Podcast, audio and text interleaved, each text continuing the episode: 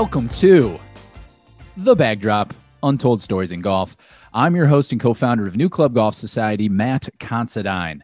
Today, our two very special guests are Mike and Ashley Young, the designers, owners, and operators of the Fields Golf Club in LaGrange, Georgia. Talk to anyone who visits the fields, and you'll hear this place lives up to both their name and their slogan Simply Golf. It's public, affordable, easily walkable, with no housing development in sight. Conveniently for our Atlanta contingent of members, it's one hour from downtown. Mike Young is a golf course architect who got his start in the biz as a rep selling equipment to superintendents. He walks us through those early days when the course opened in 1989 and what led him to the eventual purchase of the fields. Ashley runs the day to day operations of the course and shares a bit about his world travels and what eventually brought him back to the fields, why it's the best value, and occasionally the best party in Georgia. Speaking of parties, our annual spring meeting, April 17th at Sweetens Cove, is in its final week of registration, which closes this Friday, April 9th. If there's a golf party you don't want to miss, my vote is the spring meeting. That's it. Big thanks to our official partner of the spring meeting, Golf Blueprint. Every golfer is looking to improve, and the path to improvement is unique to each of us. We've all been dealt different resources, goals, available time, and personalities. Fellow members Kevin Moore and Nico Darras draw on their analytics, education, performance, and psychology expertise to build data and research driven improvement plans tailored to your game. This is the final week for our members to sign up in the app for your exclusive Golf Blueprint package. Uh, this exclusive package includes six Golf Blueprint practice plans delivered monthly at a 25% discount after taking about four months off after the birth of my first daughter, I've been doing uh, golf blueprint once a week in the early spring. And what I love most about my specific golf blueprint is that although I have way less time on my hands, Kevin and Nico's algorithm takes all the guesswork out of my practice. I show up to the range knowing exactly what I need to do, and I do it. 45 minutes later, I leave feeling like I actually did something for my golf game.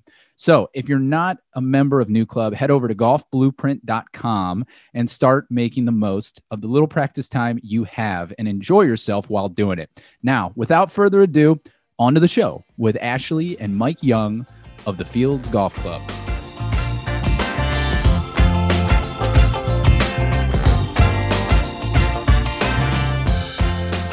Mike and Ashley Young of the Fields Golf Club, welcome to the Bagdrop. How you guys doing this morning? Good. How are you doing? I'm doing pretty good. Doing pretty good. I got my daughter dropped off at uh, day her first day of daycare today, so it was a little emotional start to the morning, but uh, I'm doing all right. No tears. Uh, first day of daycare is tough.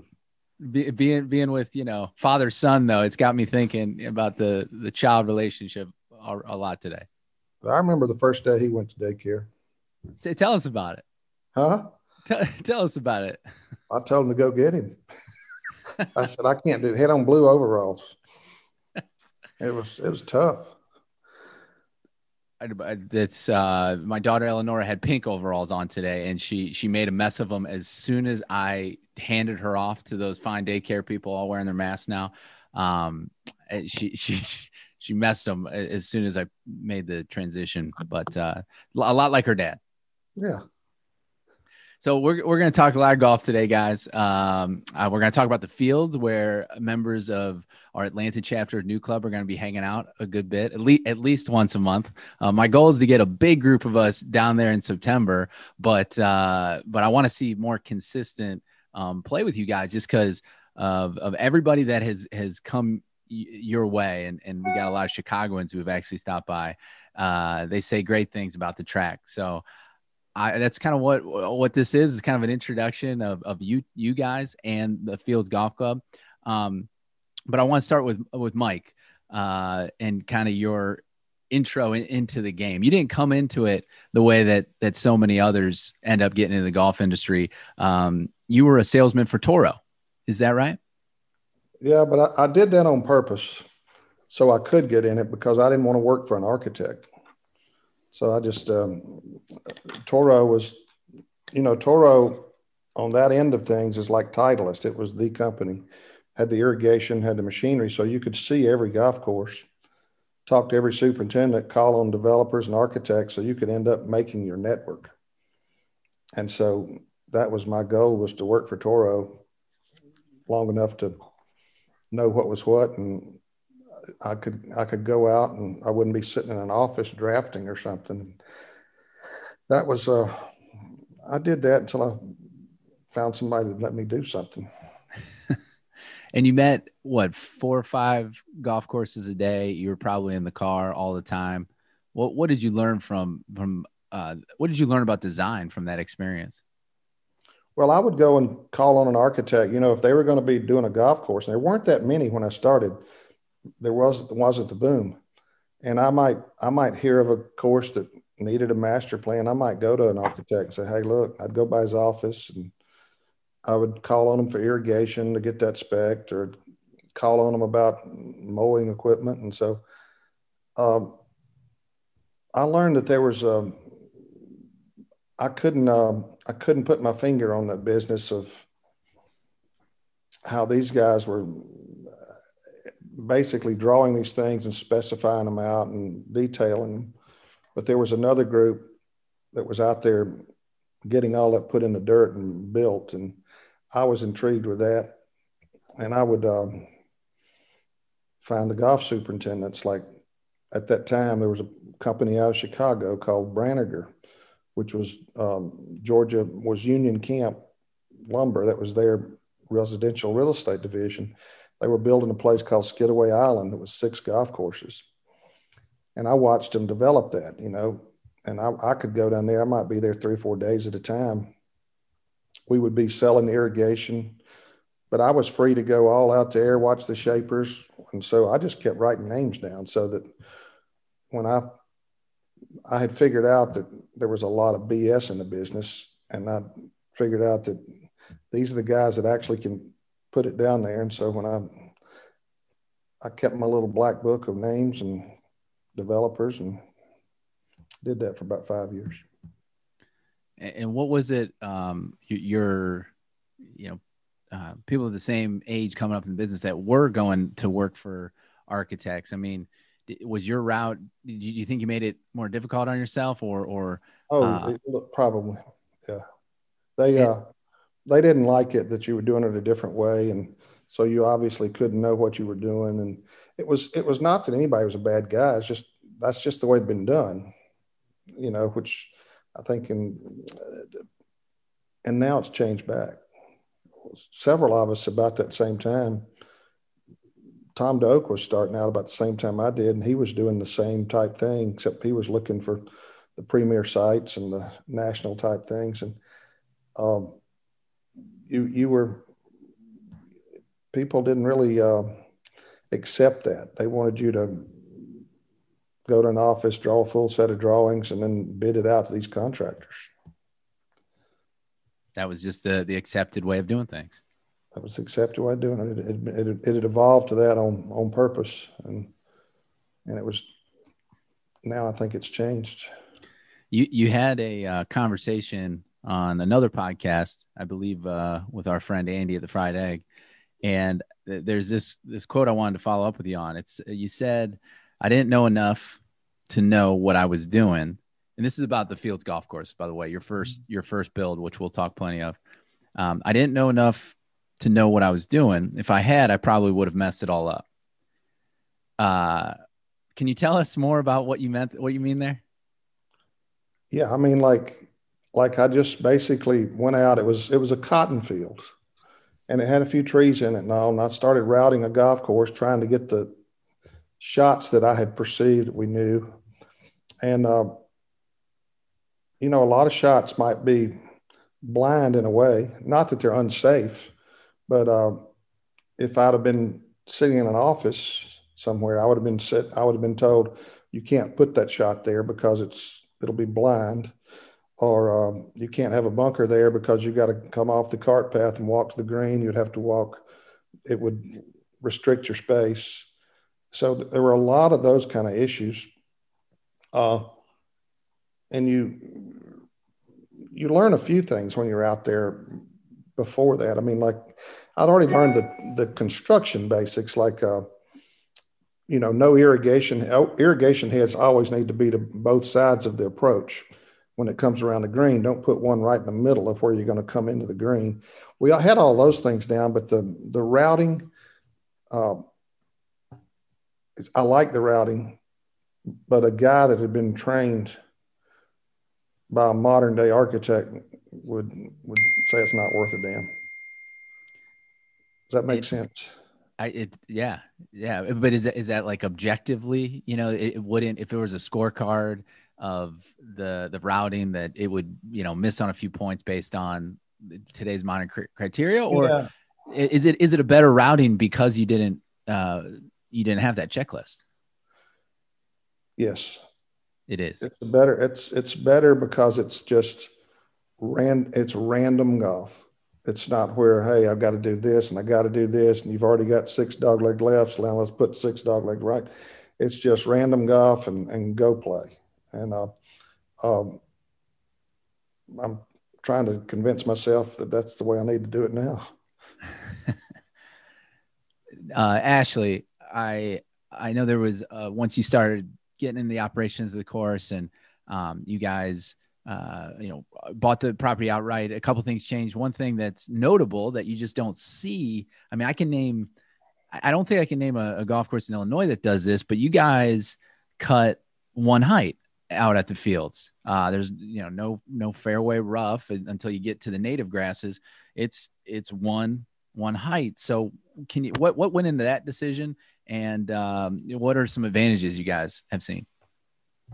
Um, it was some of it was economics. Um, we were just dealing when I first got there. We had a before we owned it. I was using the equipment that I was just kind of uh, bequeathed, and so it, it, became just we started using a seven gang uh, pull frame that that Dad found um, from the '80s and refurbished it, and uh, so we could we could get around quicker. The lightweight fairway units just with we we run it with basically four guys, five guys, six at the most. Um, and so we've got a 158 acres out there, about 70 of that's fairway. And then so the rough was just one summer, we just couldn't stay caught up with the rough because of the rain. And it was just causing some some problems where people were talking about the rough more than the golf course. And so finally I just the next season we decided to experiment with it and it just uh it cleaned up a lot of the weeds uh, in the rough. Um, the aesthetics of the golf course too just just improved. So once I saw it and Dad saw it, we it, it looked more natural where the the native just came into uh into play. It looked it looked just you could see more of the the topography of the uh, the piece of land, and you weren't looking at these fairway mow lines. Uh, it sped up play in a lot of ways because uh, we, we've we've got golfers from you know the pros that play out there all the way to you know that's that's the first time they've ever played golf and everywhere in between so um, it it brought a lot of the angles back into play on some of the some of the greens where you could play more creatively um, but economically it just let us keep the course in better condition too because we could just go out there mow it out and um, you know, laterally you got some some ball roll in there, and and you had to think more about the uh, the penal areas of the uh, the native and whatnot. But it, it, let us focus some other maintenance hours other other places, and in general, it just it uh it made it um it made it easier to take care of, and it looked better. So we would just everything's the same height of cut. We just changed the frequency of cut so that you know the tees are getting mowed a few days a week, the approaches and stuff, a lot of times three days a week. Um, and then the fairways, we can just kind of go as they, as they grow and just kind of dial it all in. So it was kind of just an organic, it wasn't really a master plan thing. It, it just kind of evolved, made sense. And, and people liked it. So it stuck around. Yeah. Uh, it, we didn't change anything, and people would be like, "Yeah, "What have you done? It, it just looks so much better out here." And they didn't even understand what they were looking at. You know, the the only people we had problems with was we've got one gambling group that's they're, they're great to us, but they're more gamblers than they are golfers, and they were pissed off that you know they they they didn't know where to roll the ball because they let themselves roll the ball in the fairway, but you can't roll the ball in the rough. And I'm just like, well, if y'all just played golf, you wouldn't have to worry about it because I don't think you had to roll the ball. But um, you know, that was that was really the only problem we we really had. That was the only complaint. You know, gamblers are always going to have a complaint about something, yeah. though. If you don't give them something to complain about, they don't have an excuse for why they lost. That's right. Uh, my my research team, uh, which is really just fellow members who who love talking to people like yourselves uh, who have made a life for golf. Um, you know, we found a ton on you, Mike, because you've been on some podcasts now. You you got uh, articles about your courses that you designed. But Ashley, I was I was having a hard time digging up dirt, man. So I was hoping that you could uh, maybe just give us, you know, what what brought you into golf? What were you doing beforehand? And and now you're you know owner operator of the fields but how, how did you get there? What what were your steps? Uh, i would say it was a uh, it was a it was a reluctant journey i guess. Um, i've uh, i've grown up with it. Dad mentioned selling. I mean i remember being at the fields when i was so i was in third or fourth grade and i'd be out there with dad and i just wanted to sit on the bulldozers and I mean, I remember it being just nothing but red clay and and uh, when he's doing the routing, like I used to go do routings with him, and I'd always try to figure out how he's figuring out how this is going to end up being a golf course. So go out and do the stakings, and he could see. He'd be pointing through a set of trees and, and be like, "Yeah, there's going to be a green over there," and we're just standing in these things, and I'm I'm looking for squirrels or something like that, and but I I didn't realize at the time how much information I was soaking up just growing up around him. And then I got to, uh, I, would go travel with him uh, when he was selling equipment. So we'd go see, I mean, I've been in maintenance barns since I was six years old. I think I, I barely remember raking bunkers one year at the Masters. I think it was 82. I didn't even understand where I was. I, I was just hanging back there with the guys at the maintenance shed and dad and out there on a sand pro. And, uh, didn't really even understand what Augusta National was. So I, I was exposed to golf my whole life. And so to me, it was just what my dad did. I didn't really think about it. Um, and then playing golf, the same thing. I, he always, he never pushed me to play. I, I enjoyed playing, but um, it was, uh, I, would go play with him and they're all a bunch of scratch golfers and I'm still duffing one in the woods. So to me, it was kind of nerve wracking. And I, I, uh, but I, at the same time, I'd be on these crazy courses where I didn't really uh, understand where I was, but I was taking it all in. And um, so then uh, after college, I just decided I was going to do my own thing. I wasn't going to, I worked for him all through high school. So I built my first job was, you know, I was out there with the crews, laying sod. He, he had me digging bunkers with buddies with nothing but shovels because we couldn't get dozers back in there. And, um, so I, I worked kind of all aspects of it and was just like, I'm, I'm not going to just do this cause it's a layup. I'm going to go do my own thing. And, and, uh, but, uh, some of it all just translated. I studied art in college before I, me and the college and my parents decided maybe need to put a hold on college for a little while. and, uh, so then I went and uh, I was big into whitewater kayaking and uh, traveled the country a bit doing that. And then eventually got a job as a design assistant, ironically, um, with a manufacturer. And so we would bring in molds and do a lot of shaping, um, kind of the same things we do with a golf course, just on a micro level. So we'd take a piece of foam, like a square block of foam, and we would take that all the way from foam to fiberglass molds to prototyping to actual product that was out there. And a lot of that just had to do, it's like on a golf course, just, just water, learning how, you know, stuff went across a, a form, bringing it into form. Um, the same thing, the reality like, okay, this is my idea, but the practicality of, well, how do we execute it? How do we get it out of a mold? And, I think a golf course, you do some of the same things. It's like, well, here's the idea, but how do we actually go in and execute that? So you have some, just learned a lot about design compromises and whatnot. And then, um, I don't know, kayaking was the same as golf to me too. That that uh, you're just looking at lines. You're trying to visualize a line in your head and then make that line happen just in a boat, you're the ball, and golf, you're you're hitting the ball. Yeah. But um, then uh, then Dad was managing some courses. I'd uh, worked for, went back to school and got my finance degree, and uh, um, started. I was working at nights for an event company in in in college, and enjoyed that. We ran a lot of really exclusive big big events and uh, never thought that would come back to serve but it, it's proven to with the running golf events and whatnot i mean i'll have you know little uh, cotillion type ladies come up and and they have a meeting for me with a you know they want to do their wedding out there and they asked for ashley and said they had a meeting with her and I said, well, let me go get her and stuff like that. And I'll be on a tractor all greasy. And then they wonder how the hell I know what a Chiavari chair is or something. And they're just completely confused.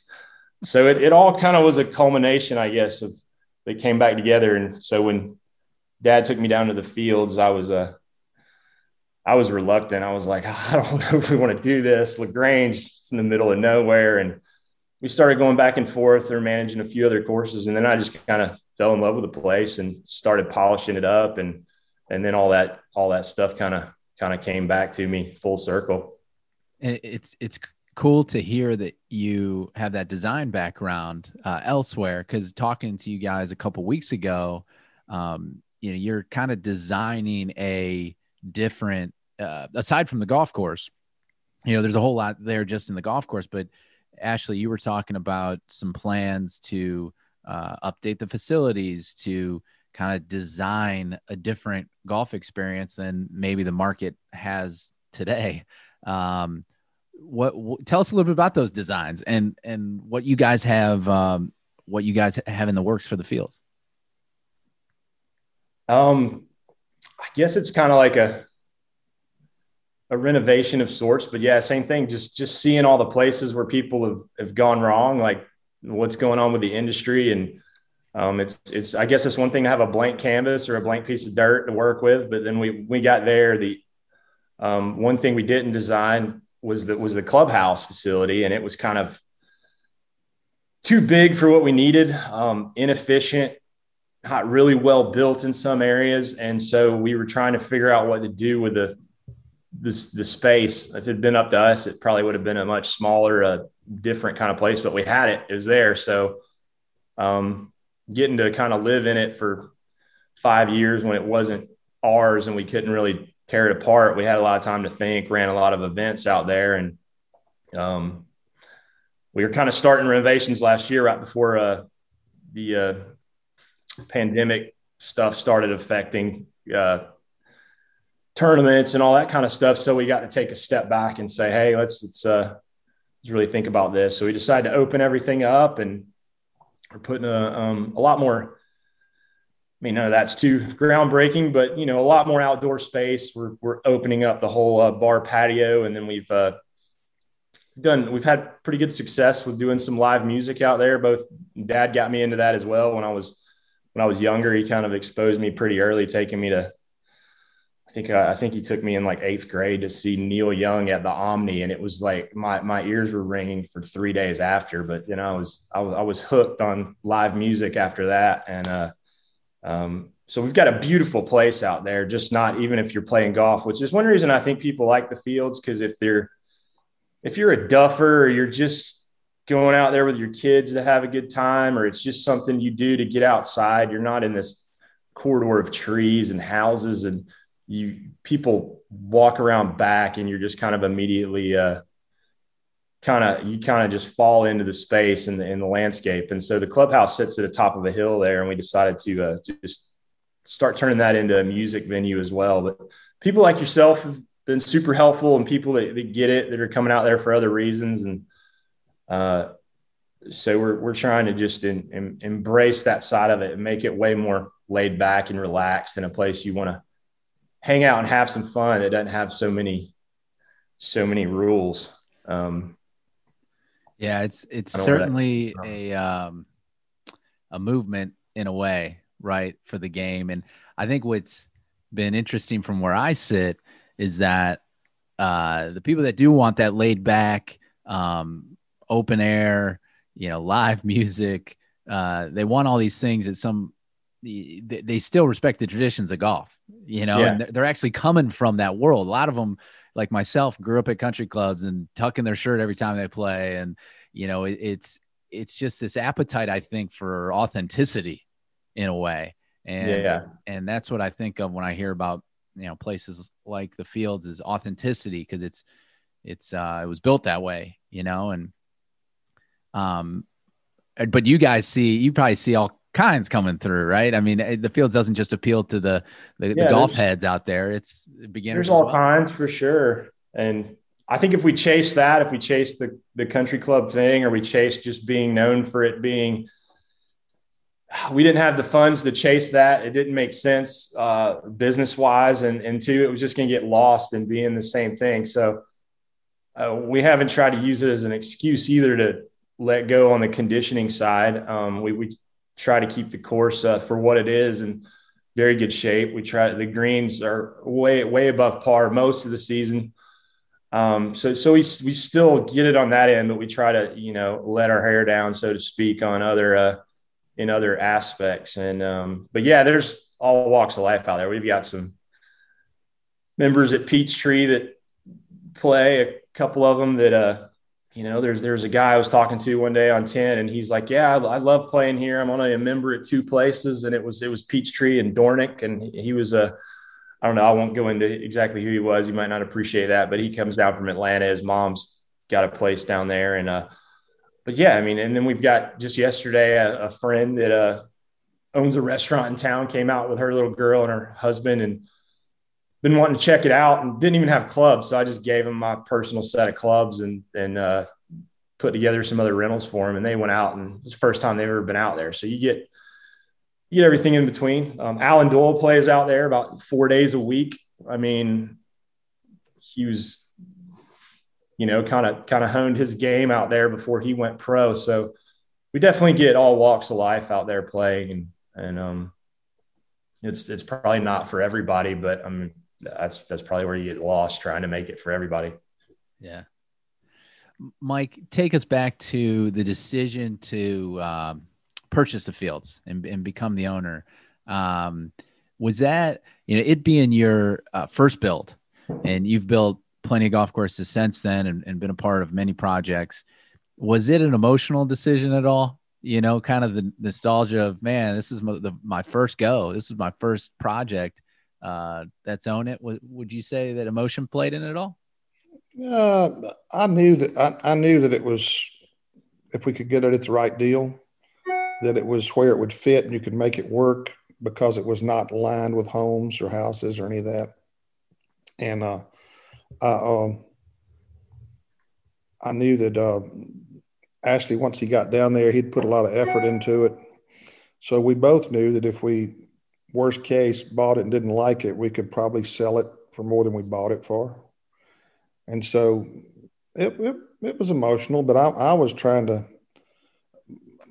I'm sort of trying to steer it a little and then get out of the way and just let the younger, let Ashley and his age group all go with it. And, uh, you know, it's, uh, and Ashley and I bought it together and, uh, it's yep. Uh, so on on those other courses, I I do. Um, I mean, we've had a lot of members, like I said, that have come out to the fields and loved it.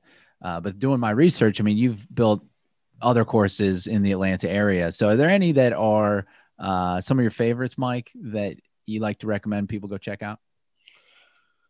You know, one I haven't played much, but it's I don't know what kind of shape they stay in all the time. But but Wolf Creek out near the airport, a lot of people seem to like that one. Uh, Heritage is downtown. It's a little whereas you're growing.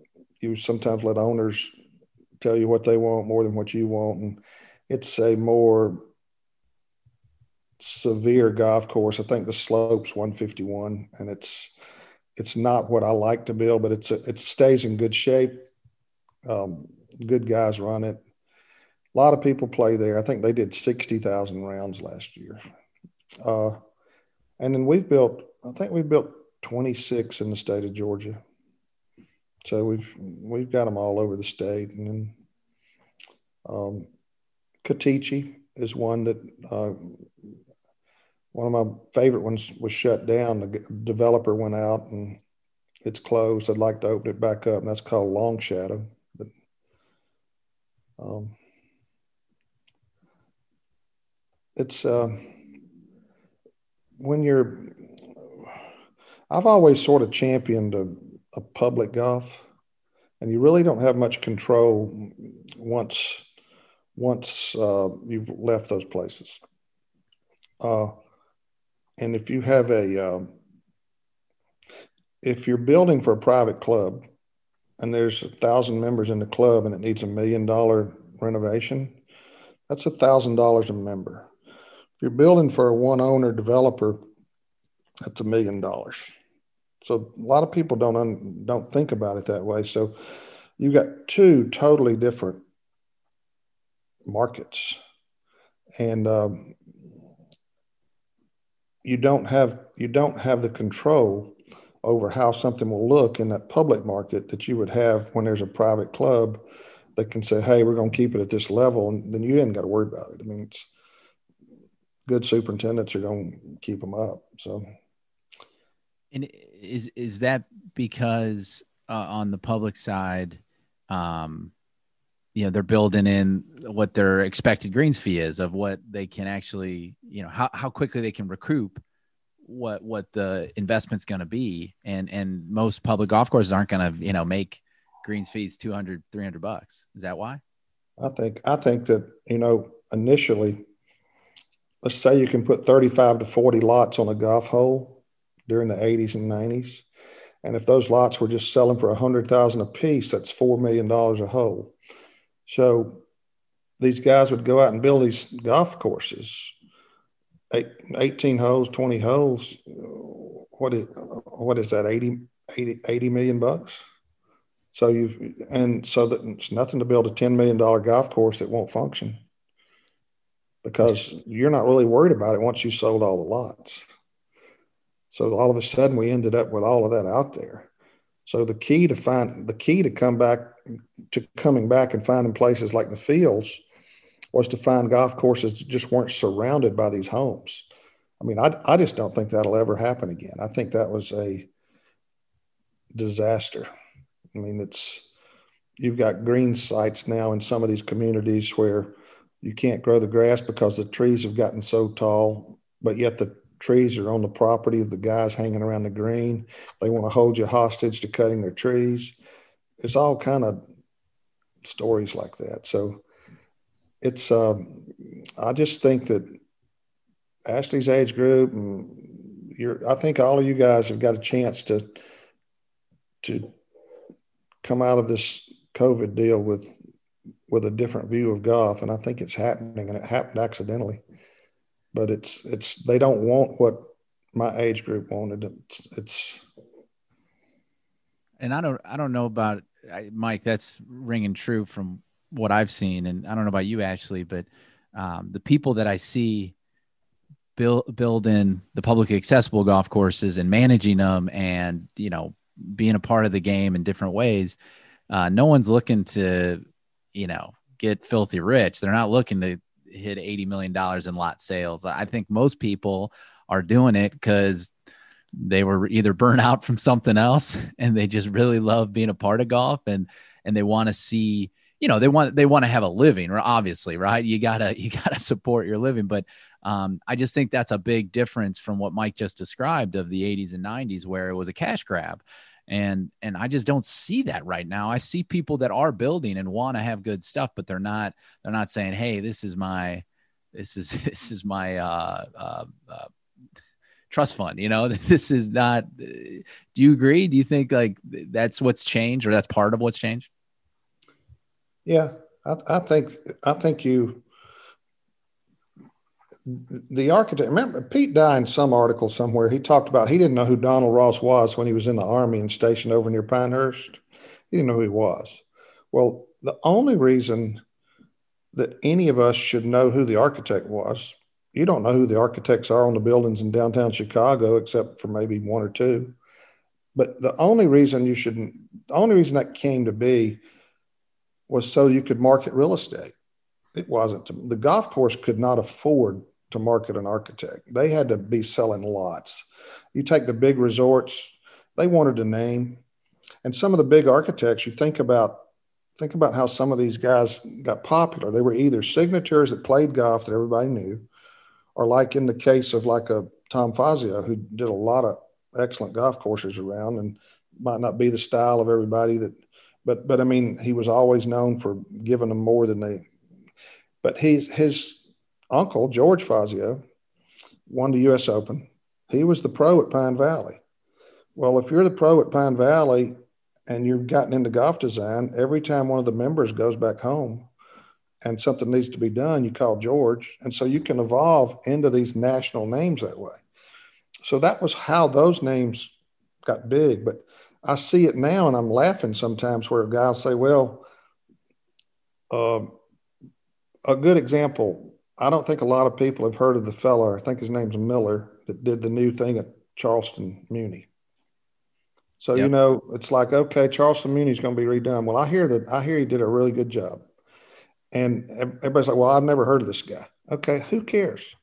It's, it's, it's, it's what you really, all that's got to go back. It's got to go away. It's got to be where you got um, guys like the guys at Sweetens Cove. You got guys like us. You got guys, they just build a golf course, make it it works um, it all boils down not to the paper, but what it looks like when it's finished. And and you don't have to say, well, that's not a that's not a Tom Doak golf course, or that's not a Fazio golf course, or that's not a Rees Jones. There's a lot of good golf courses out there, and it's funny how so many of the guys my age will never go play those golf courses because they don't have that name on them. And and what I've learned is that none of that. What really matters is those guys you met out there that knew, know how to turn that dozer blade. If you get a guy that knows how to put that wood carving in the wood, that's a lot different than the guy that sketched it in charcoal.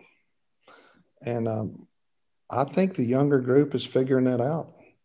There's so many good guys out there now that design golf courses that people don't know and I'm talking to somebody my age, and well, well, that's not a Fazio. That's not this. I'm like, guys, you just don't understand it.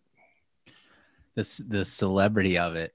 That's a really fascinating thought because, and I don't know if our, our young generation has figured it out completely because I, I, you know, I do a lot of planning of trips and I hear it. You know, if if we're passing by a Doak or we're passing by a Hans or or um, you name the celebrity architect, uh, they're upset.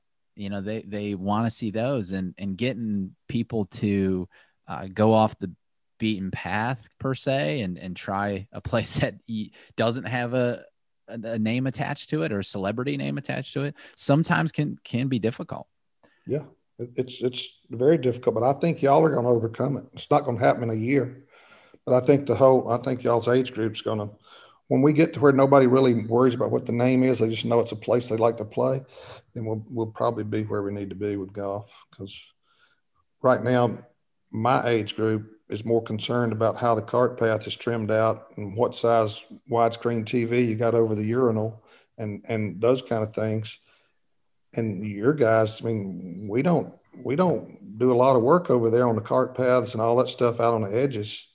It's, um, you know, we're not going to spend hundred grand a year pruning roots or something. If there's a place where you need to drop the ball, we'll drop the ball. And if there's a tournament, we'll come up with a rule that keeps you from breaking your wrist or something. But just like it's, I call it the European model. Those guys understand they, they're going to play golf. And that's, yeah, that's it's obviously been a big inspiration for us as anybody that gets over there and sees how everyone engages with the game. Uh, you come home and you say, man, I think they they're doing something right because they got a higher percentage of their their population that plays golf, and um, everything's just much more sustainable in terms of cost and and price point. Well, if you imagine if you had a house that was two hundred and fifty thousand dollar house, and the guy says, "Oh, you need to put a slate roof on it." Well, that's the way golf has gotten. Is the guy comes in and says, "Hey." you need to build a USGA green for this or this or this. Your golf course might not can afford that. It might not can afford triple row irrigation or whatever. You've got to make it work for the numbers. And and and so many private club golfers think you don't know what you're doing if you try to build a product that's economically efficient that works. And you might be using the same materials, the same labor, everything else, but you're not you're not going to put the maintenance level into what they've got. And it's it's it's changed it changes the cost. You can't charge 40 or 50 dollars to play golf and and have a million dollar maintenance budget. Doesn't work. Hmm. Do you, and I don't know this side of the game that well, the the build side and design side, but you know, I, I do think you're right, Mike, that uh, the younger generations are going to start just um, focusing less on the celebrity draw of, of certain places and and the hype of them, and just going where you know friends have recommended that it's good golf and not not associated too much with uh, the price point or the prestige or the name. On the on the architect side, though, I mean, we need good architects to go build those go, go those courses uh, at places that have 30 40 dollar green fees and you know every time i've talked to architects on this podcast it, it has been you know they're, they're aspirational just like anybody and they want to make the money that the big guys have made. They they want to have a firm like Coore and Crenshaw someday. I mean, they aspire to to big projects and and big prestige and names. So how much of a problem is that? Are there enough good architects out there taking jobs that aren't going to make them, you know, millionaires? Well, let's. You got to do it because you love doing it, okay? But my th- my my theory, and it, it's it it probably was not when I started, and when a lot of the other guys started, it was not the way to go. But we did design build. You got a lot of young guys now. If they quit worrying about how many magazines they get in and start doing design build, they can make a pretty good living. If they think they're just going to sit there and draw a drawing and then sub it out to a contractor here and a contractor there, it's not going to be that many of those jobs. And then you're not going to be able to charge enough. I mean, I can't imagine anything much more boring than going around meeting with country club boards that you can't keep their attention span for more than an hour and they're hiring you based on you know it's just it's a personality thing they're hiring you to come in there oh i love his drawings do 50 bunkers the guy that makes the money is the contractor you can't you can't charge enough to so these guys have got to start doing their own build. If they do their own build while they're doing their design, they can make money. But I don't think there. I just don't think there's much market for. I think you got to become vertical. You got to have it where everybody in that company you, you can design it, you can build it, and you can operate it or grow it in if you need to. But but the BS is over. It's just it was done on purpose. If you there's a book out called A Difficult Par by um, Jim Hansen and in that book, it's the it's the biography of Robert Trent Jones, or and uh, he talks about back in the '80s when a group of architects they all wanted to get together to be more professional, and that it was a deliberate attempt to to be more professional because there were a lot of guys out there that were doing design build, and they they wanted to be able to stand out above those and that's I think that's when we let's face it. I, when I got in it, there just weren't that many good architects, and and I'm not saying I'm not saying that I am, but I'm I'm I'm I ended up with enough courses to do, and I've just seen some of these things that were just not very creative, and I think now we've got a lot of. I mean, I'm I'm comfortable with Ashley going and building a course. I'm comfortable with you got guys out there that want to do it, that are on the dozers. That's it's a team effort. There's just not a. It's just not where you draw that thing and hand it off to somebody. And if you come in there once a month, you're not going to get the same product. Hmm. It's a, it's a design build business. It's a craft. It's not a profession. craftsmen, artisans. Uh, I uh, the the the people that I talk to that I always walk away from the conversation that really have that that deeper passion for. That's what they are for sure, craftsmen. Mm-hmm. Uh, Ashley, let's talk about the operations of of new places in this kind of the kind of mindset. You know, extending beyond um, building the golf courses and into you know running them, uh, which has its challenges. I know because I, I work with hundreds of operators now and this is my daily job is talking to them most of the time and i know there's challenges there so um what has been your philosophy of operating a public fee golf course and where do you think the industry has kind of screwed screwed up at times you know i mean they're they're we publicly see all the challenges but are are, are you have you seen things that man i'm not going to do it that way I mean, absolutely every day. I mean, even things I do myself, I turn around and go, wow, I'm not going to do it that way anymore. But um, I don't know. It's a weird business because you're people think of it as the golf business, but as an owner, you're really running a conglomeration of notoriously difficult and low profit margin businesses all under one roof. So you're basically running a farm, a restaurant, and a retail operation, which all in themselves have a high likelihood of not succeeding. And then you decide you're going to do it all. In a lot of places, have a guy that wanted to play golf in college or on the tour and didn't make it and wanted to be around golf. And then that's the dude you're putting in charge of your farm, restaurant, and retail operation. And um, that's kind of how I look at it. And, and, uh, because a superintendent's just a farmer. You're just trying to grow Bermuda grass and,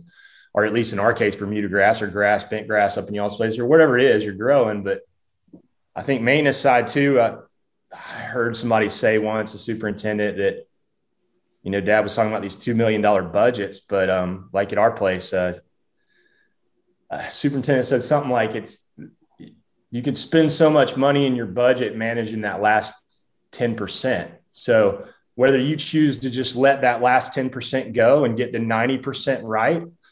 Um, but if you're the same with watering or whatnot, I mean, you look at maybe you have some dry areas, some brown areas. Well, well, in order to get the coverage, like from a design standpoint or an operation standpoint, to, to get that irrigation coverage where you, you know, over here by the cart path is, is fine, or this one little spot's right. You, you might have to spend so much money on water or irrigation or time to get 100% green, but then you end up from a playability wise, maybe wet over here or whatnot. So it's, are you going for playability? You're you going for aesthetics? I mean, so as an owner, you're always making those choices. I mean, some of them are design choices or operation choices or, or um, finance choices, but it's, uh, I think that's what we do there is we decide what part of that 10% we're just going to let go. And, uh, um, from a ma- from a maintenance standpoint, I think what I've read on on your guys' side is, you know, you have to make those those decisions where the budget's allocated, right? And it seems like has the gr- yeah. the greens are kind of the the main part, and then maybe other areas you have to say, okay, we're going to live with with that.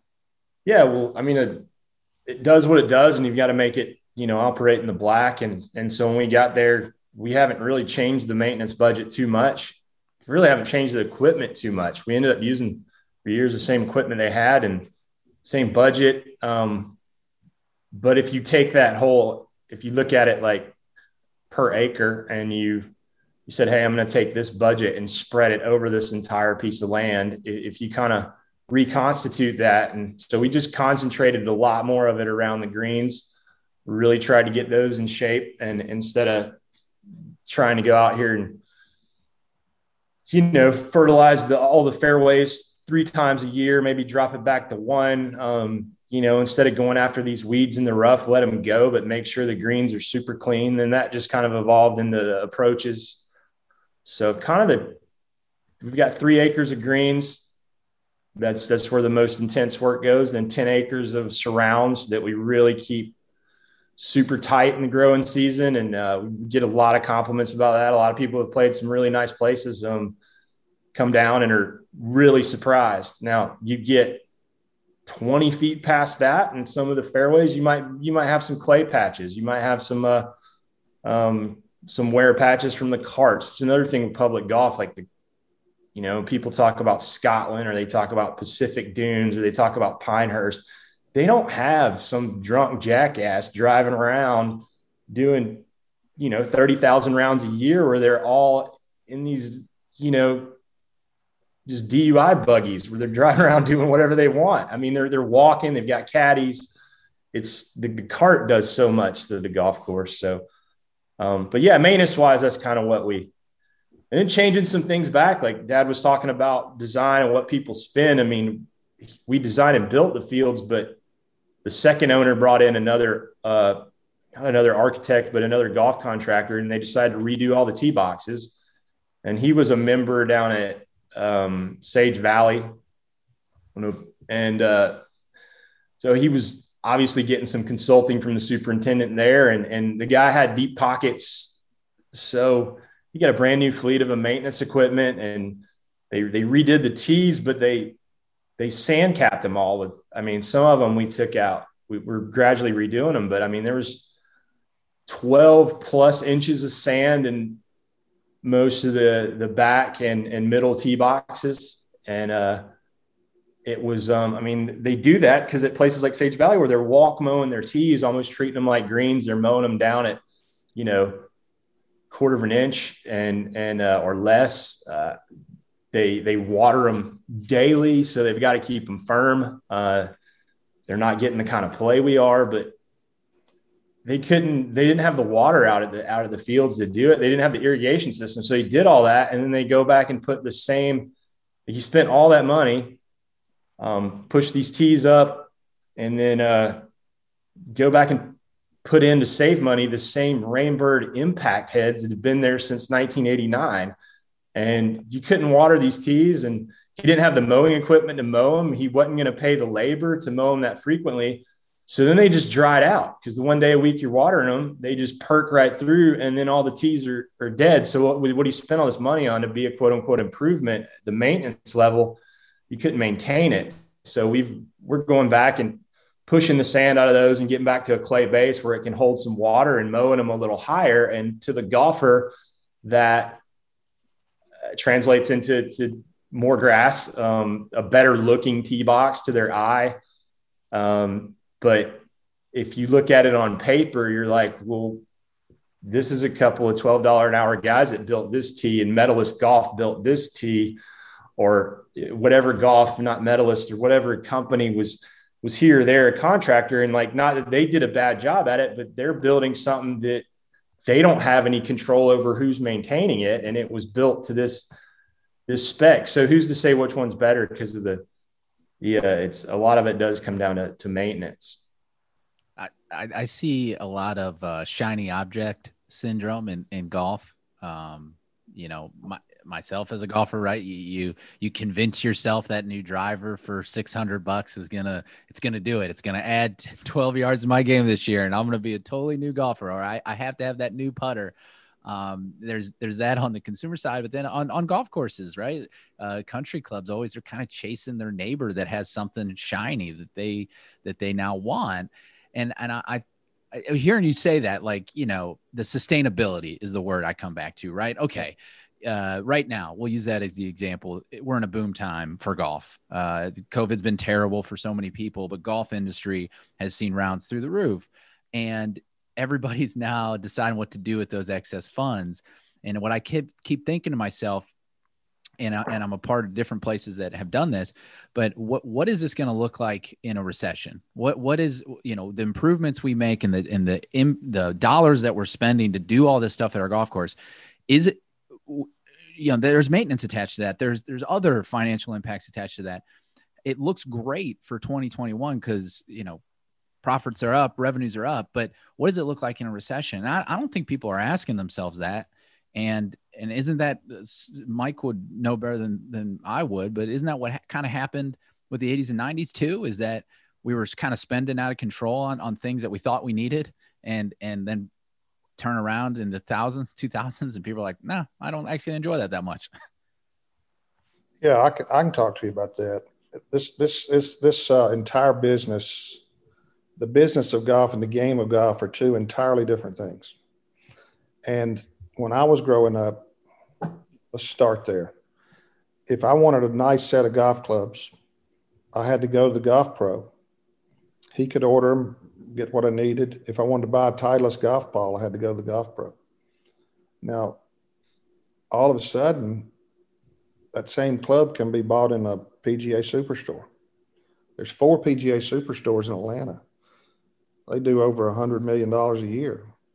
If that hundred million dollars a year was going to the same entity that cuts that four and a quarter inch cup, and there's say 400 of those entities in a state, you divide that out, how much money gets pulled away from the actual playing field by all of these various things. And then in America, we just have this, we have allowed the, the PGA of America has got 28,000 members. Golf course superintendents are 20,000. I don't know what club managers got, but you figure that how many large industries do you know where the main associations are for employees and not owners? And then those employees want to tell these owners how to do it. And the ideal growing medium for that is the private club. And so then you get into a private club and you've got these boards, which are egos. And it's like, I want to do it a little bit more than my last guy did. So all they know is what they heard in a one hour long dissertation from someone. And they go through all that. And if you, if if it's it's all about like you said, they want to do a little bit better than their neighbor. Well, so all the vendors and everybody else are sitting back looking at that. They're supporting these these um,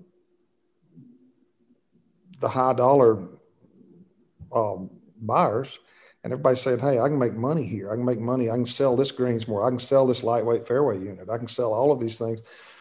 And so, you, you the path of least resistance is to go to private clubs and everything there gets to where it's so over the top that when things go bad or there's a recession, clubs start saying, "How are we going to do it?" And so I, I, just have one question that I, I, I try to ask clubs, and a lot of them don't like it, but is that club there for the member or is that member there for the club? And in so many cases today, the member is there for the club because they have created via these associations. And I, am old enough now where if they don't like me saying that, they can just do whatever. But, but via those associations, they can't. They've everybody they've got hired there is telling them what to do, and so you get to where it's just way over the top. And I see that all the time. I really every once in a while we'll do something with those guys, but I, I really don't get involved with a lot of private clubs because it's just it's a it's a headache. I mean, I had some friends the other day that were architects coming down to Georgia to interview at a private club.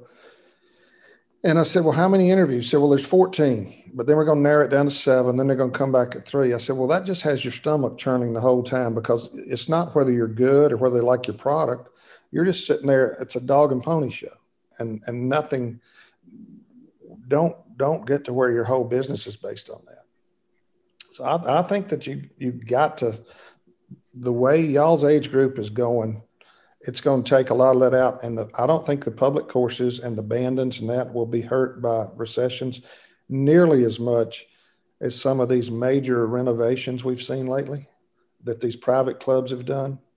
And I mean, that's a lot of dollars and, and a lot of money. And a guy can easily just say, you know what, I'm going to go down there and play at the fields, or I'm going to go here. It's just. I uh, think a recession would help.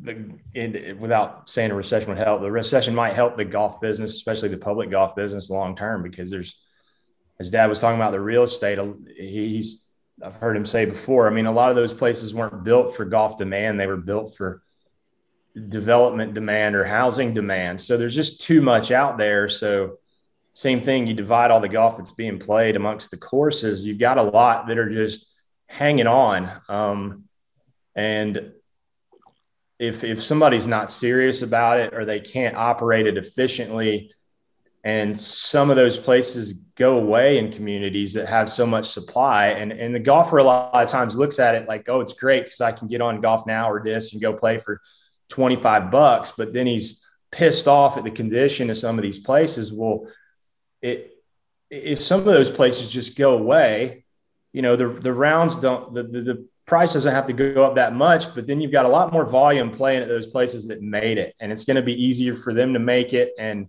make a living and, and keep the places that need to stay around, um, like the fields. And I'm not saying that just because it's ours, but whereas some of these other places that might not have should ever been built can just go away. And, and, um, that's, that's going to have to happen. And it'd be a much healthier, place for golf in the end and people would end up with a better product at it's still a pretty reasonable price. So i'm not really scared of a recession on on our end because we we know how to operate it um, in, in, triage mode and and you can you can get through that. But if if you're just operating on the the fluff then then yeah it would it would scare the hell out of me. That's a, it's a interesting take and I, you know, I grew up in uh, in Ohio and Northeast Ohio, and we've lost there. Um, ah, man, so many uh, mediocre golf courses. And then you see 2020, everyone's working from home, uh, the boom in rounds. Nobody, I got all my buddies complaining about getting tee times, you know, and and that hey, man, all these courses have closed in the last five to ten years. You know, it's crazy. We need to to open a golf course, and I keep thinking what what you're thinking, Ashley, which is like you know these courses that are seeing full tee sheets and dollars coming back their way um, man i hope they know how to operate because if they do those dollars can go into making it really good golf. And and that contraction of the market now is is a really good thing because we went from having all these mediocre golf courses to you know full active awesome golf courses that um, you know can compete with a private club in, in terms of experience and in terms of uh, just the quality of golf. But we still got a ways we're, we're not there just yet. Yeah. um ashley i want to ask you about the fields party. So you you've uh, you're a big music guy as you already mentioned. Uh, you you lived in new york for a while ran some some big events. Um, tell me what the fields party is how, how would you describe it to somebody who had no idea what what it is? Uh, I don't even think it is what it is yet. Like, it's going to take a few more years for people to really see what we want to do out there. Um, I think it could, uh, but it, it kind of happened organically. Like we were just trying to have, we would have a, trying to do something, just a customer appreciation thing that ended a few years ago. And, um, uh, I'd heard this really good band out of Nashville that I was just immediately like, I got to get these guys. And I called their manager up in Nashville. I mean, never met them, never seen them live, just heard their stuff. And I just, I said, uh, and he was like, You want to do what? He's like, They don't, it's a golf course. We don't play at country clubs. And I'm just like, so we worked it out. These guys drive up from Mobile and we, we were, um, trying to uh, you know really just have a customer appreciation party just just tell people thanks for supporting us kind of celebrating buying the course. Um, we wanted to kind of show off the back uh, to a lot of people in the community that look at us uh, a lot of people that aren't familiar with golf still think it's a private kind of bourgeoisie thing. And like they don't know if they can come out there and eat. Can they come out there and bring their kid and hit a bucket of balls you know, dress, can you wear jeans? Do you have to have a, you know, it's, it's still, um, and we're pretty blue collar town in LaGrange. I think a pretty normal town for, for America and people aren't, um, there's a lot of misconceptions about golf and people have that, that would come out and have fun at our place. Um, the, the stigma of it or whatnot keeps them from coming out. So we were trying to do something, just invite the community too, and say, hey, y'all, y'all come out and just, it's pretty out here. A lot of people just play golf because, I mean, they know they suck at golf, but they come out at the end of the day and play because they get to walk around uh, in a in a pretty spot and and just do just let their head go. And um, so we were trying to just get people to see the place differently. A lot of people too come out there, they're fighting for 8 a.m. rounds. They finish at one. It's hot as hell in Georgia. Um, they, they're they're out of there. And and my favorite time of the day out of the fields is, is sunset. And and you usually get the hardcore walkers that are out there in the evenings, and those are the only people that ever saw it. And um, so we decided to throw this party just to and do a barbecue and all that. And anyway, the first year it, it um I'd already paid all this money for the band. They're coming, and then it hasn't rained. We were on a 48 day drought, I think, and uh, so here comes this tropical storm. We've got like sound and production, and I had my friend. We'd we'd smoked uh, three hogs, 120 chickens. Like it was a, a, and then here comes this this tropical storm, and they're saying we're going to get like eight inches of rain. It's blowing. The whole thing's outside. So the sound guy went and set up all the sound equipment's there. The band's like, should we come? People are calling. They've already bought tickets. Uh, and so me and the superintendent, I walked down to the maintenance barn and they're like, what are we going to do? And I said, well, I said, look, we've already spent all the money. I said, so we're going to throw a party. Whoever comes, comes. And I, I uh, so I had to move. They looked at me like it was crazy. We moved every lawnmower and tractor and bag of fertilizer out of our maintenance shed because the clubhouse wasn't big enough.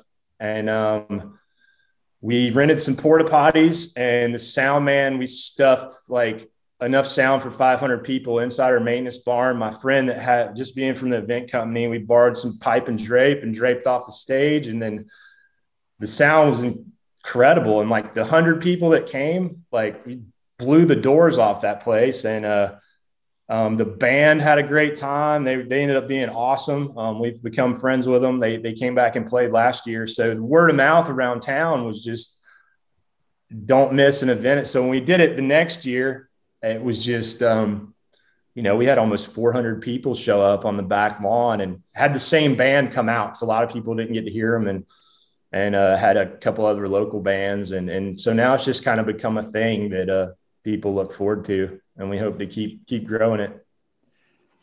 I'll, I'll tell you this now because I I read a little write up on the field party, and um, I think they had quotes of the band, you know, talking about what a unique environment it was and the best acoustics they've had, and maybe anywhere is what the one quote was, and uh, and just the description of that party. Uh, Ashley, I, I knew the golf course was a place that our members would enjoy, but that's why I called you guys about our member member this year is that party. And and that's what we look for in our member member is like, yeah, the golf is, you know, it's central. It's part of our DNA and who we are. But uh, if we can get some live music and maybe some barbecue and just the, the that good vibe, um, that's what we're looking for in September, boys. So maybe not, Absolutely. maybe not as full scale as the field party, but something similar. We, will we'll have, some, we'll have some fun. It's uh, I, we, we enjoy doing those things. Yeah, that, that uh, and it sounds like you guys are set up for it, man. I mean, the the pictures I've seen from the back patio and just that uh, that setting is pretty ideal for a party. No, it absolutely is. Um, well, I could talk to you guys all day, uh, and I'm sure you got other things to do. So I'm gonna r- start wrapping us up with uh, a little something that we call the 19th soul. It's 18 quick questions to reveal the soul of the golfer. So this will be uh, Team Young here. I'm not going to make you guys answer each one. We're going to do. Um, would you like to do front nine, back nine, or would you like to go alternate shot? What would you prefer? I'd probably say alternate shot. All right, we'll go. We'll go one after the other. I'll bounce between you guys. Um, I, I, took 35 questions from Marcel Proust, who's a French novelist uh, of the 20th century, and he was looking to uncover the truest nature of a human being. And, and what we're trying to do with these 18 questions is get to the soul of the golfer with you guys. So, um, so who's going to get me started? Number one. Let Ashley. All right, Ashley. When were you the happiest on the golf course? I think uh, building them when I was little with dad, being out there when it was just uh, when I was untainted by any of uh, the views I might have now, just walking around on one, seeing a piece of land as a what it was going to be, and and um, that's what golf kind of always was to me. So even when I play now, I'm always looking at that stuff. But um, yeah, just just walking around looking at it as a landscape and not as a uh, not as a high to cut, but just just uh, that, that's when I'm happiest. Even now, like I go out in the evenings and and just just walk around it. So um, I, I think that's it. That's a great opening hole right there. Uh, number two, Mike. What's the scariest shot in golf? Uh,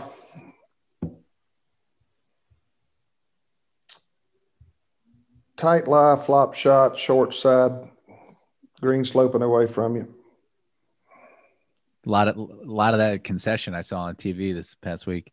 Yes, there is. Uh, number three, Ashley. What is your go-to order at the halfway house? um,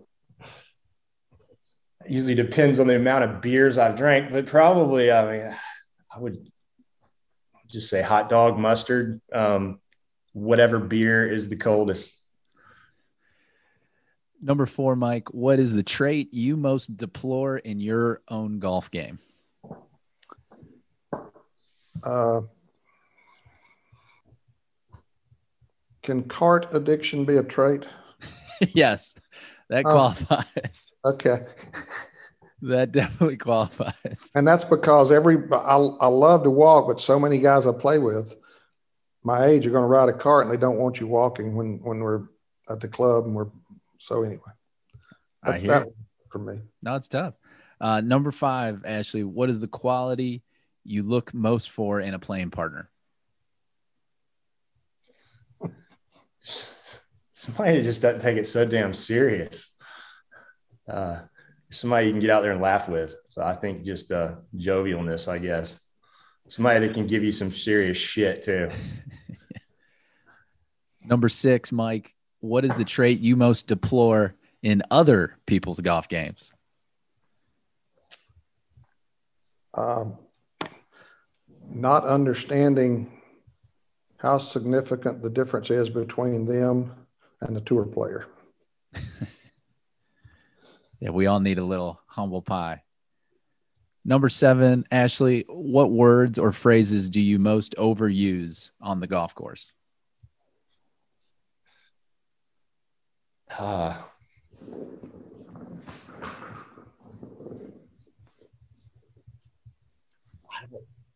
I'm pretty quiet out there on the golf course. I can't even. That's that's botching your question, but um, I uh, I don't take my game too seriously, so it's it's You're, uh, you're fresh every time. That's that's Yeah. good. number uh, number eight, Mike. What golfing talent would you most want to have yourself? I mean, what personal, Yeah, what golfing Golfer. talent? What what part of the golf game would you wish you had for yourself to be really really good at? Oh, um, 50, 60 yard pitch shot. That is where the cheddar is made. Uh, number nine, approaching the turn. Ashley, what is your most treasured golf possession? I think probably my like memorabilia wise, does that count or just the Yeah. playing wise, like whatever? Uh, I've still got a tag, I guess, from uh, what I was saying from the the uh, being on the, the maintenance crew. It's a superintendent's badge. Dad got me when I was at the 82 Masters. I guess I was probably six years old. So that's that's probably that's that's a cool one. Um, equipment, I uh, big big uh, believer it's the the uh, Indian, not the arrow. So uh, I don't I don't know. I'm not I don't get too attached to to much that that wise. But yeah, memorabilia wise, that'd probably be it. Number 10, Mike, what's the one thing in your golf bag that you should throw out? 20 degree hybrid. Any reason? It's just, just, I don't like them. Number 11, Ashley, uh, what is your favorite occupation at the golf course? Good question for a golf operator. Yeah, mowing and um, mowing approaches. If I have a rough day, I like to just put my headphones on, go out there, and uh, it's super uh, just rewarding. Nobody bothers me, but you can really you feel like you're making a difference in something. You can you can see it. It's I don't know. It's relaxing. So I, I like mowing mowing approaches. Mike, have you ever asked another golfer for their autograph? I asked a guy via my shaper. Um, I did ask.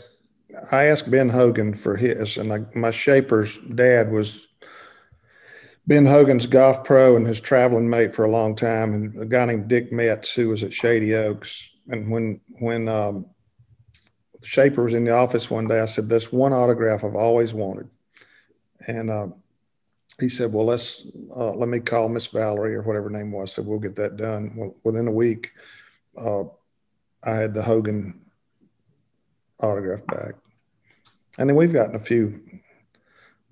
That's a good one. A few others like that, but that was. I just, I just, I try to always leave those guys alone. Right. I just, just doesn't mean that much to me. Ashley, what historical golf figure do you most relate to? I'd probably say, uh, I guess, relate to. Um, I think Ross a, a, lot. Like I went out to when I went to Scotland a few a while back. Um, I just spent three weeks camping, like backpacking and uh, um, checking out golf courses. And one morning I camped out on the beach at, at Dornoch and I got out of my tent and put on a golf shirt and walked to the golf shop and uh, um, rented some clubs and said, Hey, can you get me on? And, and they, they let me go off by myself. And I was out there and I know he spent a lot of time there and he was a superintendent turned, turned architect. And uh, um, I just fell in love with Scotland and that place. And it was so little about, I had so many non expectations about Dornoch and it's so famous, but then uh, you just got it being there. You're like, man, this would just be a cool place, even if there wasn't this golf course here. And, uh, but just uh, how his career and what went and, uh, uh, growing up, listening to dad talk about him, it just, just how it, um, seemed like he was in it for the right reasons. That's great. That's a great answer. That's one of the best ones we've had. I haven't had anyone respond with sleeping in a tent on the beach of Dornoch yet for that one. Uh, Mike, any golf regrets?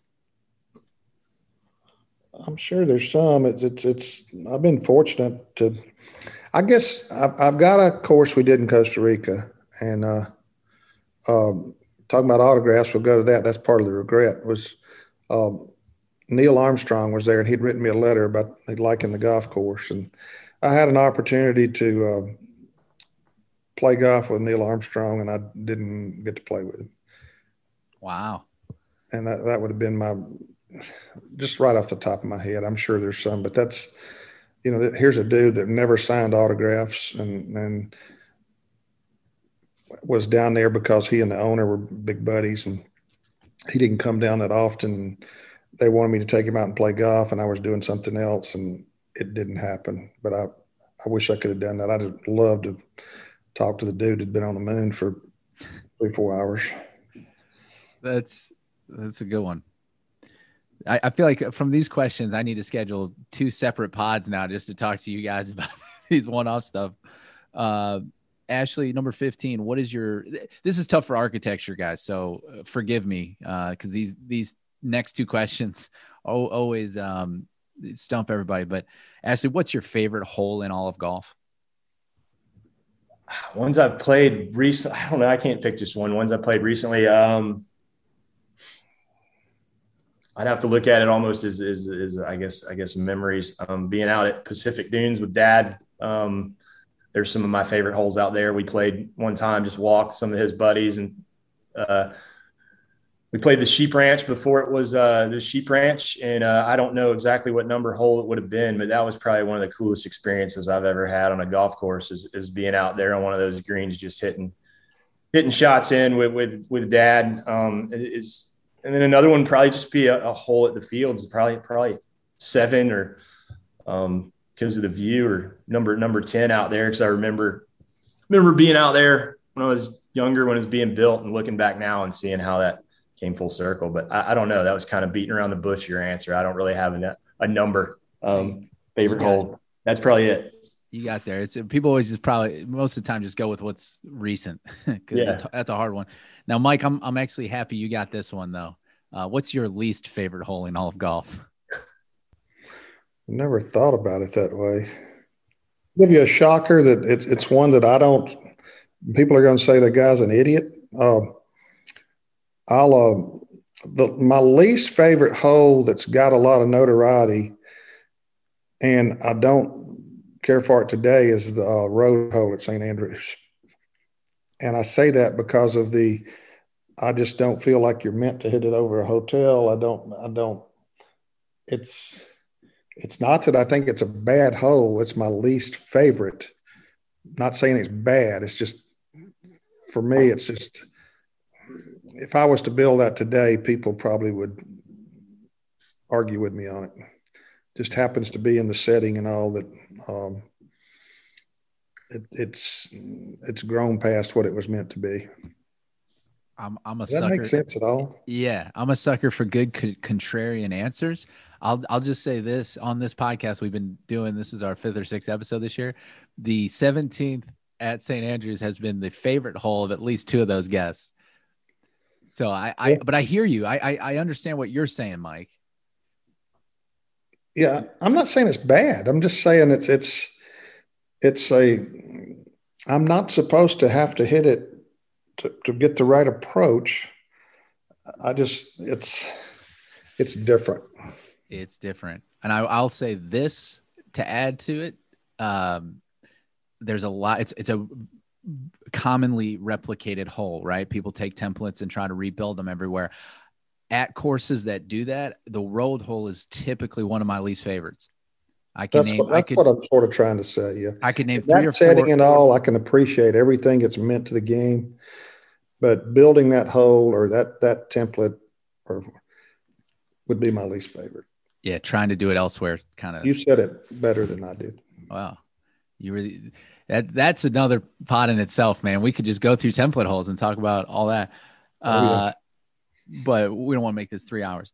Um 17 and 18. So 17, Ashley, uh this is a good one for you as we've been talking about music. If you had one song to listen to for the golf course for the rest of your life and you only get one, what song you going with? Oh yeah. And Um, I'd probably just put on some, you know, pick one of my favorites from the Grateful Dead because you can just listen to that for over and over on loop hours. There's so many great songs that you might get tired of them. So I, I'd probably just that's what I listen to mowing um, a lot of times. I'd probably just throw on some Grateful Dead. So if it had to be one, maybe I don't know. Um, walking on the moon, maybe we'll see.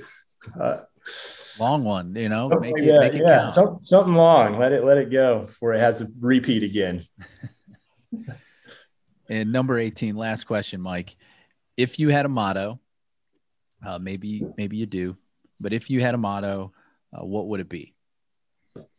Uh, for golf, Yeah. For the for design or what? Yeah, you can take it for for whatever you'd like, but something related to golf in life. They, they're usually pretty applicable. Just um, keep it simple. Keep it simple. Yeah. I think that's great.